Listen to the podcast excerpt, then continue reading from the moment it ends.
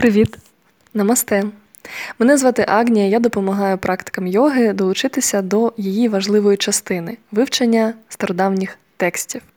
Очевидна проблема вивчення таких текстів, які вважаються автентичними, зберіглися до нашого часу, не тільки те, що вони написані санскритом, а й те, що писалися дуже давно на інших територіях і за певних обставин, які не лягають в канву нашої сучасності.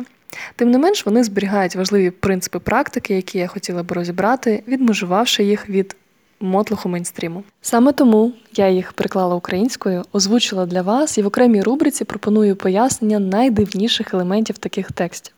Звісно, це мої власні розмірковування на тему, що хотів сказати автор, тому сприймати їх відповідно. Чого я не розбираю, це культури і історії Індії, різних релігійних вірувань, які могли повпливати на практику йоги і на написання цих текстів. Тому тільки йога, тільки хардкор. Підписуйтесь, почуємось.